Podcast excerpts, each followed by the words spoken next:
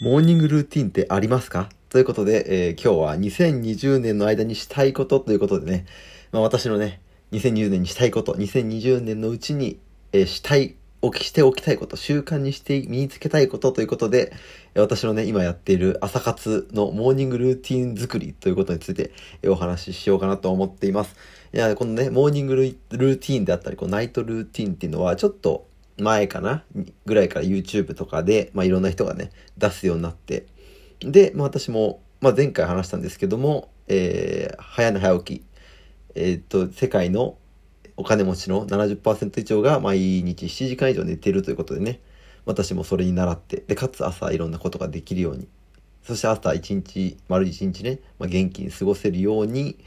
やるべきことを考えて、えー、予定を組んで、ルーティンとして、モーニングルーティンとして、まあ、今年のうちにね、習慣化しておきたいなというふうに思っていて、それを今、まさに毎日やっている最中なんですけども、じゃあ私のね、考えたモーニングルーティンとは何なのか、そしてそれはそれぞれね、意味があってやってるわけなんですけども、どんな意味が、効果を期待しているかということで、今回はそんな話をしていきたいと思います。2020年にの間にしたいこと、えー、モーニングルーティンの習慣化ということで、まあ、今回ね、そんな、ちょっとね、朝の活動とか、まあ、どんなことが一日のね、生産性とかね、一日元気に入れるとか、脳にいいとかね、そういうことなんだろうって気になる方はよかったら最後までお付き合いください。ということで、えー、今回も僕らのピース探しスタートというわけで今回も始まりました。完璧じゃない僕らのピース探しということで、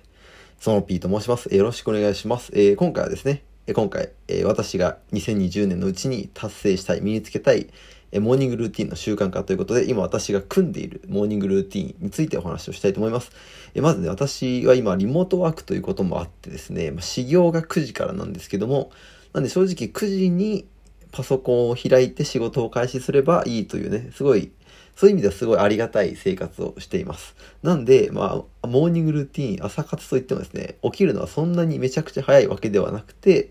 えー、7時に起きてます。はい、朝の7時に私起きていて、朝目覚めたて布団を出たと同時に、えー、そのまま水を一口飲みます。はい、ベッドの横に置いてある水を飲んで、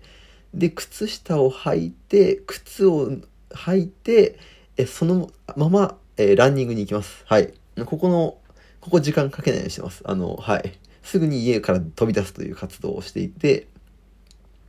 で、12分間ランニングをします。だいたい私は毎日12分で2キロ走れるんですけど、まあ、ルートもね、ちょうど2キロぴったり走れるルートがあったんで、まあ、そのルートを走って、12分間で2キロ走ってます。で、この、まずランニングっていうか朝の運動、有酸素運動、朝じゃなくてもいいんですけど、有酸素運動をすると、あ有酸素運動した日はその脳のね活動が良くなるっていう研究があるらしいんででしかもそのランニング有酸素運動をすると幸福度も上がるらしいんですよね。これすごいインパクトですよね。でその幸福度が上がる最低ラインが何分以上すれば幸福度が上がりますよっていうのがちょっと12分以上らしいんですよ。なんで12分で幸福度も上げてさらに有酸素運動によって脳も活性化するというねもう朝一から、はい、えー、幸福と脳をフル回転させる活動を12分間でして、えー、帰ってきます。まあ、朝のね、あの、ランニングの準備が意外と手間かかったりするので、そこはね、20分ぐらい時間をとってます。で、朝もちょっとね、あの、なかなかすぐに起き上がらないってことも考慮して、え7時半に、7時起き目標で7時半に家に帰ってくるっていうの風なえスケジュールで、はい、組んでますね。で、ちなみにこの朝起きてすぐ走り出せるように私がしていることとして、寝るときはランニングの肉ズボンで寝てます。基本的に。はい。っていうこともま工夫しながらやっていて、で、ランニング行って帰ってきたら、そのままシャワーを浴びます。で、シャワーを浴びて、出て、で、まあ、体を拭いて、まあ、最近寒いんでね、まあ、よく体を拭いて、で、服を着て、で、化粧水なんかをつけて、で、ここでだいたい7時40分から50 45分ぐらいなんですけども、で、もろもろのね、身支度が済んだら、えそこからね、30分間瞑想をします。はい。えマインドフルネスってやつですね。あの、スティーブ・ジョブズもやっていたという、こうマインドフルネス瞑想を30分、えやります。だいたいスケジュールとしては7時50分から8時20分までので30分をマインドフルネスの時間としています。で、30分マインドフルネス瞑想をすることによって、まずこう朝ね、ランニングをして、こう、体から熱が、何かこうね、エネルギーがこう溢れてるのをシャワーで落ち着けて、マインドフルネスによって完全にそのね、エネルギーを自分の中に、